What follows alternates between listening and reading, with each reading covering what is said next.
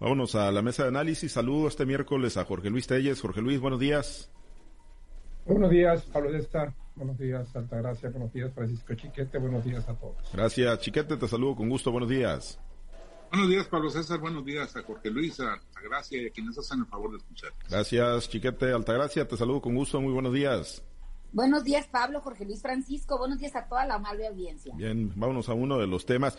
Eh, Jorge Luis, pues empujó mucho el gobierno del doctor Rocha, empujó mucho la secretaria de Educación Pública y Cultura, Graciela Domínguez Nava, empujaron mucho hacia la presencialidad, andaban muy, muy apurados, ¿no? Todavía cuando los niveles de pandemia, los niveles de COVID estaban altos en Sinaloa, pues ellos muy, muy apurados porque las niñas, los niños regresaran a las aulas junto con los maestros.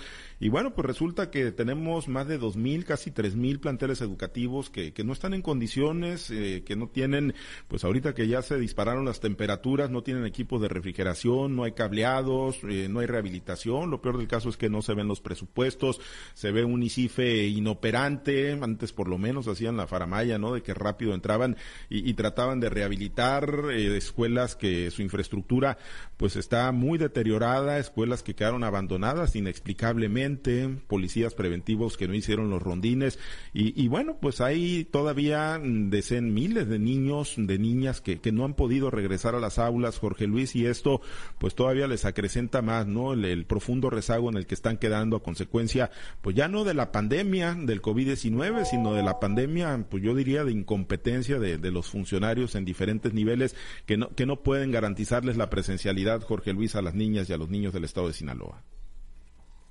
Y muy apurados por la presión que les metió el presidente Andrés Manuel López Obrador cuando exigió a todos los niveles educativos, incluida la UNAM, que regresaran a las aulas.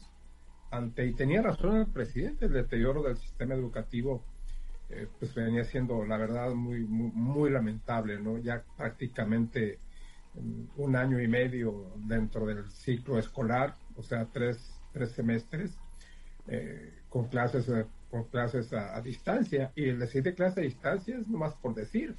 Realmente ya sabemos que el sistema de clase a distancia simplemente en nuestro país no funciona, excepto con algunas muy contadas excepciones en algunas escuelas eh, públicas que realmente tienen las, tienen las condiciones y las escuelas privadas que cobran bastante bien en el sistema educativo mexicano. Fuera de esto, era evidente que el sistema de distancia no estaba funcionando, lo hemos visto, lo sabemos perfectamente, tenemos ejemplos en casa, en las casas de nuestros vecinos, en, la, en, en, nuestras familias, de cómo se desperdició lamentablemente este año y medio que no hubo clases presenciales a efectos de la pandemia. Claro que hay excepciones, como toda la tiene sus excepciones, pero la generalidad es que el, el sistema de clase a distancia fue un verdadero fracaso.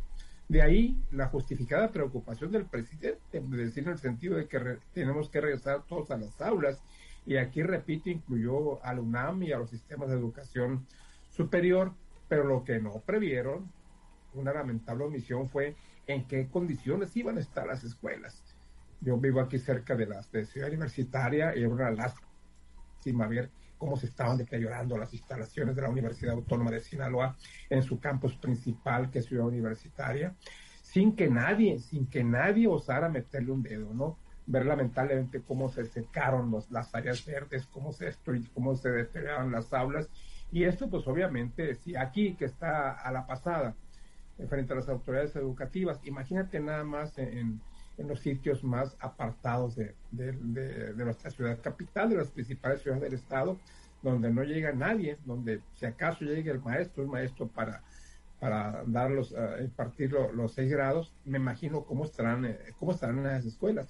Lo peor de todo es que esto es un, un, callejón sin salida, no se le ve solución, excepto que por ahí ocurrió un milagro y que hubiera una sinergia entre autoridades y padres de familia para que se pusieran de acuerdo a rehabilitar las escuelas, cuando menos en lo elemental, y ofrecer las condiciones mínimas a los alumnos para que lleven a cabo su proceso educativo, cosa que no se ve del todo factible. Lo que sí no tiene vuelta de hoja es que el, gobierno no tiene dinero, no carece de presupuesto, no se consideró un presupuesto um, importante en el, en el, hay que decir la redundancia, en el presupuesto para, para este primer año de gobierno de Rubén Rocha Moya.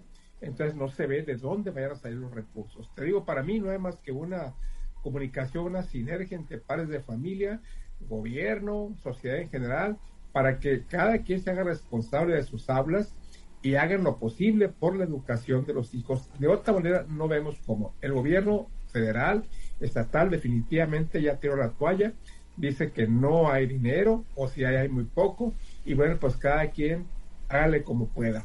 Pero las casas, a las casas presenciales siguen adelante. ¿Cómo? Pues no lo sé, pero es la orden del presidente. Sí, eh, Chiquete, ¿y cómo, podemos justificar eh, pues tal nivel de, abandono, de deterioro de los planteles educativos? Porque si, si un sector resultó privilegiado o beneficiado durante la pandemia eh, al no preocuparse por porque no le pagaran, por no tener recursos, pues ese es precisamente el sector educativo, Chiquete, y sin embargo, pues el, el gobierno en su conjunto ni, ni las autoridades de seguridad pública hicieron lo que tenían que hacer de resguardar los planteles, ni ni los directores, ni el área administrativa. ¿Cómo, lo podemos justificar o entender, Chiquete? No hay justificación, definitivamente. Ese es un, problema que muestra la incompetencia de los tres niveles del gobierno, el, abandono del sector educativo, de la infraestructura que con tanto esfuerzo se ha venido construyendo. Pero además, si vemos, Pablo César, la, la respuesta, la reacción que se ha tenido de parte del gobierno del Estado, por ejemplo, de la secretaria, que dice que si no hubiese existido el programa de escuelas al 100%, ahorita se dispondría de cierto dinero para responder a estas, a estas necesidades. Y, y, entonces no se tenía que haber hecho nada previendo que la inutilidad de las autoridades iba a generar este gasto. Me parece que lejos de buscar respuestas, soluciones, se están buscando culpables donde no los hay o donde los hay pero sin la posibilidad de que resulte una, una respuesta verdadera. Creo que si nuestras autoridades van a seguir con el rollo de en el pasado se robó más, pues no vamos a avanzar a ningún lado. Yo creo que doña Graciela tiene que sacarse los gatos del estómago y empezar a buscar cómo responderle a la gente, cómo responderle a los padres de familia. Porque en estos momentos no se trata solamente de que no haya aires acondicionados, que era un problema muy, muy común en, años anteriores. Ahorita baja incluso a que no hay un foco que funcione, menos un abanico que les mueva la brisa en, los salones de clases. Es de veras lamentable lo que está pasando y no hablemos de las computadoras que se robaron, los salones de medios, las aulas de medios que, que se alcanzaron a equipar y que desaparecieron completamente. Todo eso se lo llevó el viento se lo llevó a la pandemia y se lo llevó a la inutilidad de las, de las autoridades que no ejercen vigilancia, que no les importa ejercer vigilancia. Hubo eh, lugares donde los vecinos denunciaron oportunamente que estaban entrando los delincuentes a, a, robarse el cableado, a robarse los equipos, y sin embargo no hubo respuesta de las autoridades. Y hay una sospecha muy fundada de la sociedad de que había acuerdos de los propios policías que debían haber ejercido la vigilancia. Entonces, pues hay que empezar otra vez de cero, hay que arrancar de nuevo y yo lo que estoy viendo es que, pues más que, que buscar esta solución, pues está dejando correr el tiempo en espera de que se acabe el curso, de que deje de ser una, una necesidad imprescindible esta, la solución de estas carencias, para ver luego qué hacemos pues yo creo que, es una mala estrategia. Hay que recordar que el, curso escolar sigue hasta julio, por lo menos presencialmente deberá estar eh, en marcha todavía hasta la primera semana de julio y que las clases empiezan en, en, la parte más terrible del calor, que es en finales de agosto. Así que, pues las autoridades tendrían que ver, desafortunadamente, ni la federación está soltando dinero para necesidades como esta, ni el Estado sabe de dónde sacarlo. Yo creo que ahí es donde tendrían que sacar la casta y demostrar por qué este, se pusieron a buscar la gubernatura del Estado, por qué es que están en las presidencias municipales y cómo es que pueden encontrar soluciones para la gente, porque esa es una solución que necesita la gente.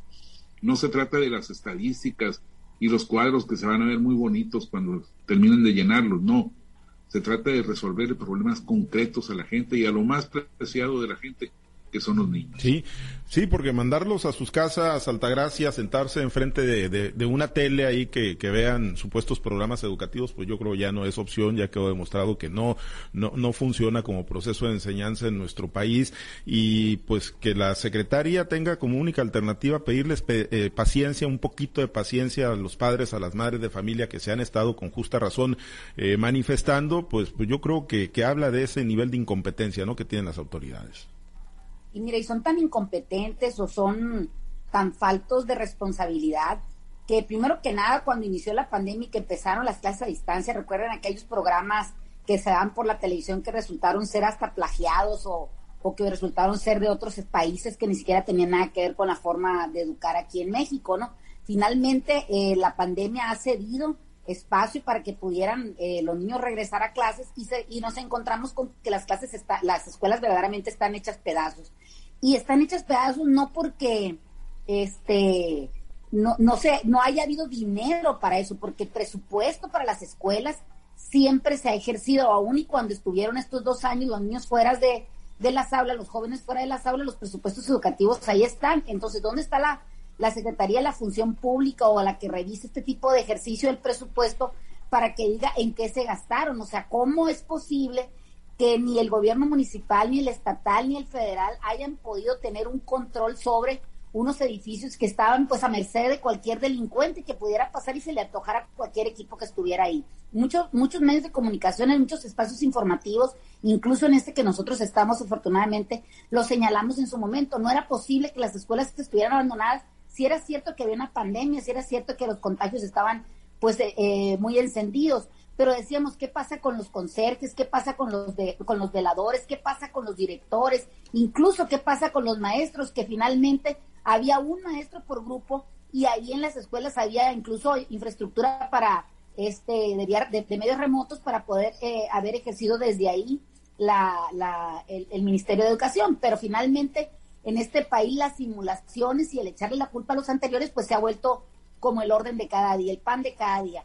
Finalmente, aquí en Sinaloa, la Secretaria de Educación Pública, si bien es cierto, reconoce que las manifestaciones van a seguir, no dice para cuándo se van a acabar, que eso es lo importante. Nosotros como padres de familia lo que exigimos son resultados, que nuestros hijos vayan a las escuelas y que nuestras autoridades nos respondan, ¿no? Finalmente, la, la, la Secretaria de Educación Pública creo que está en un callejón sin salida porque no tienen por qué echarle la culpa a los del pasado. Aunque ellos son nuevos en el ejercicio de gobierno, en, la administración pública, el gobierno federal tiene más de tres años ya en este, en este periodo ya de gobierno y por lo tanto, pues en tres años las escuelas, motivo de la pandemia, motivo de la, de la rapiña, motivo de muchas cosas, pues están verdaderamente pues en, en un estadio, en un estado deplorable, ¿no? Pero Resulta que en estos tres años los que han ejercido el gobierno, pues es el gobierno de la Cuarta Transformación. Y si algo pasa, en antes las escuelas eran funcionales, antes los niños estaban ahí, incluso con sus deficiencias y todo, pero por lo menos había baños o por lo menos había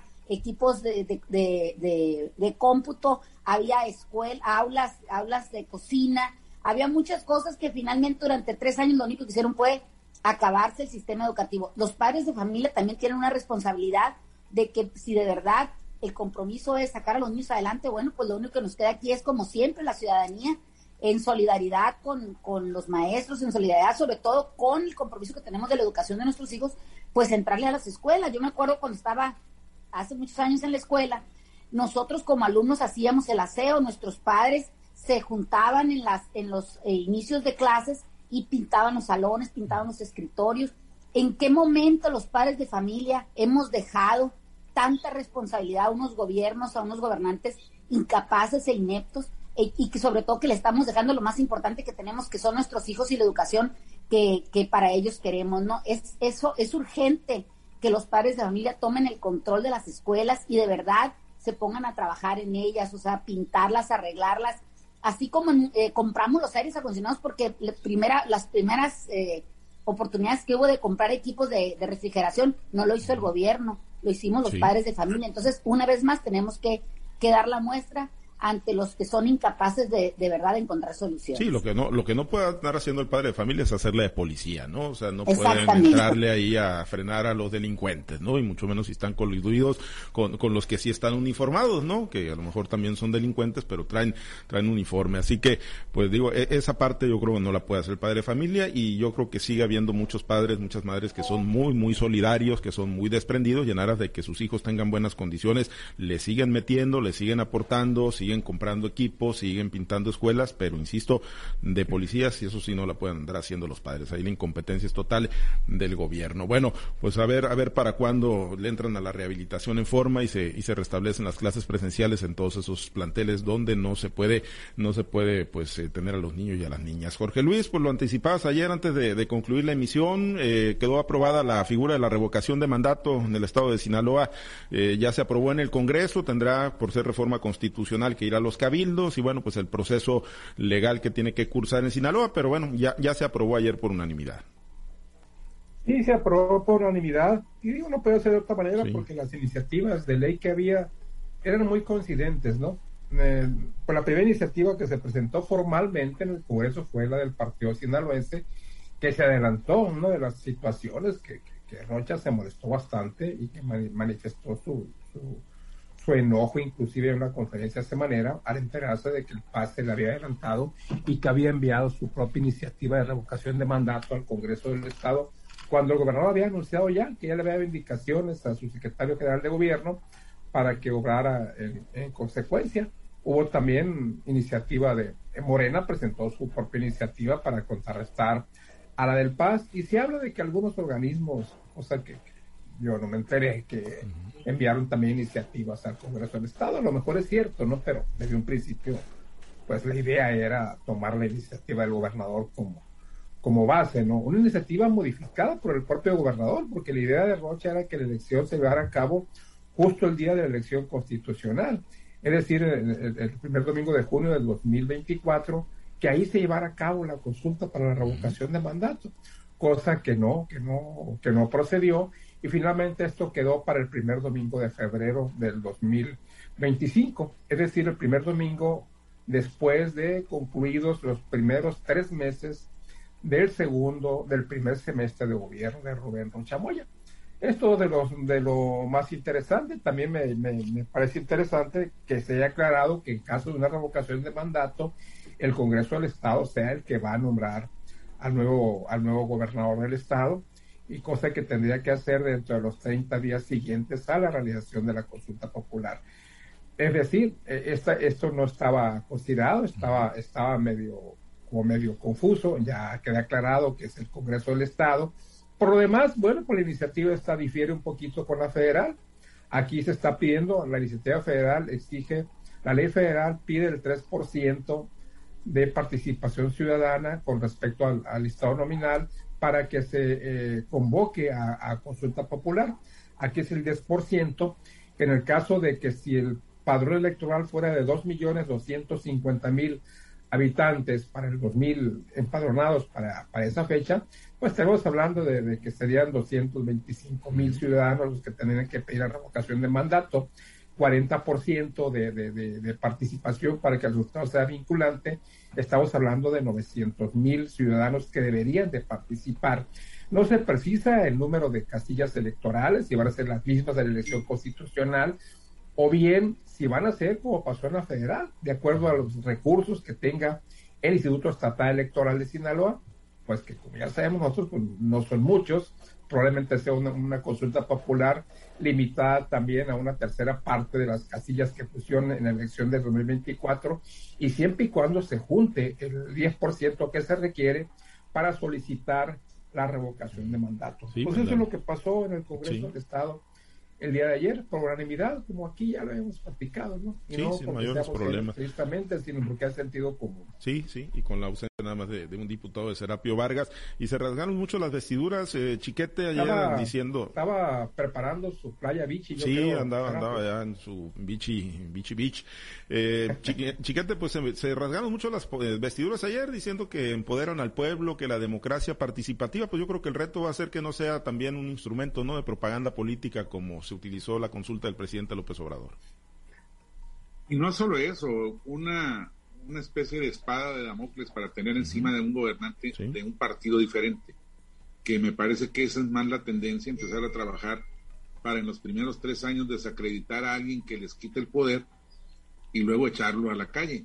Yo creo que pues de todo tienen, no, no es malo tener instrumentos para que la sociedad participe. El problema es cómo se van generando estos instrumentos y qué utilidad se le va dando. Lo que vimos en la oportunidad reciente es que el partido en el gobierno puede disponer de todos los recursos abiertamente para apoyar su causa y para generar una situación que a nadie le benefició, lamentablemente. Pues sí, así es. Altagracia, con tu comentario nos despedimos ayer sobre la aprobación de la figura de revocación de mandato. Mira, lo que yo veo en esto es como si fuera un alcacelcer o un sal de uvas, ¿no? Eso que le echas poquita agua para que esto se llene de efervescencia, pero efervescencia para quién? Efervescencia para los mismos partidos políticos, para los que se están peleando siempre por las posiciones de poder.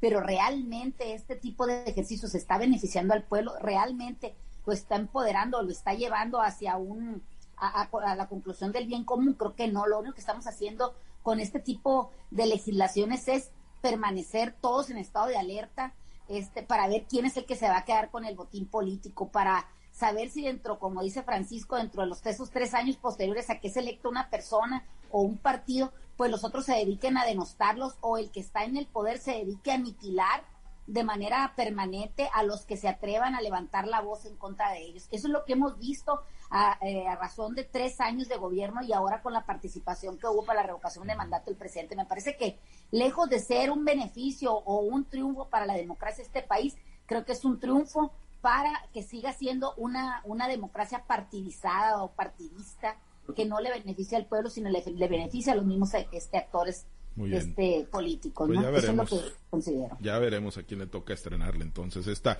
revocación de mandato. Por lo pronto nos despedimos, Altagracia. Muchas gracias. Excelente día, excelente miércoles.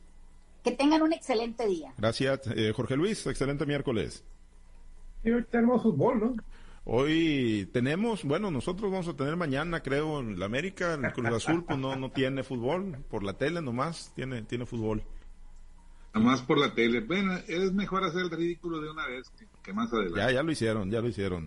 ya, ya, ya, Bueno. Somos conscientes. Nosotros sí somos conscientes. E incansables también en hacer También, por supuesto. Gracias, chiquete. Excelente día.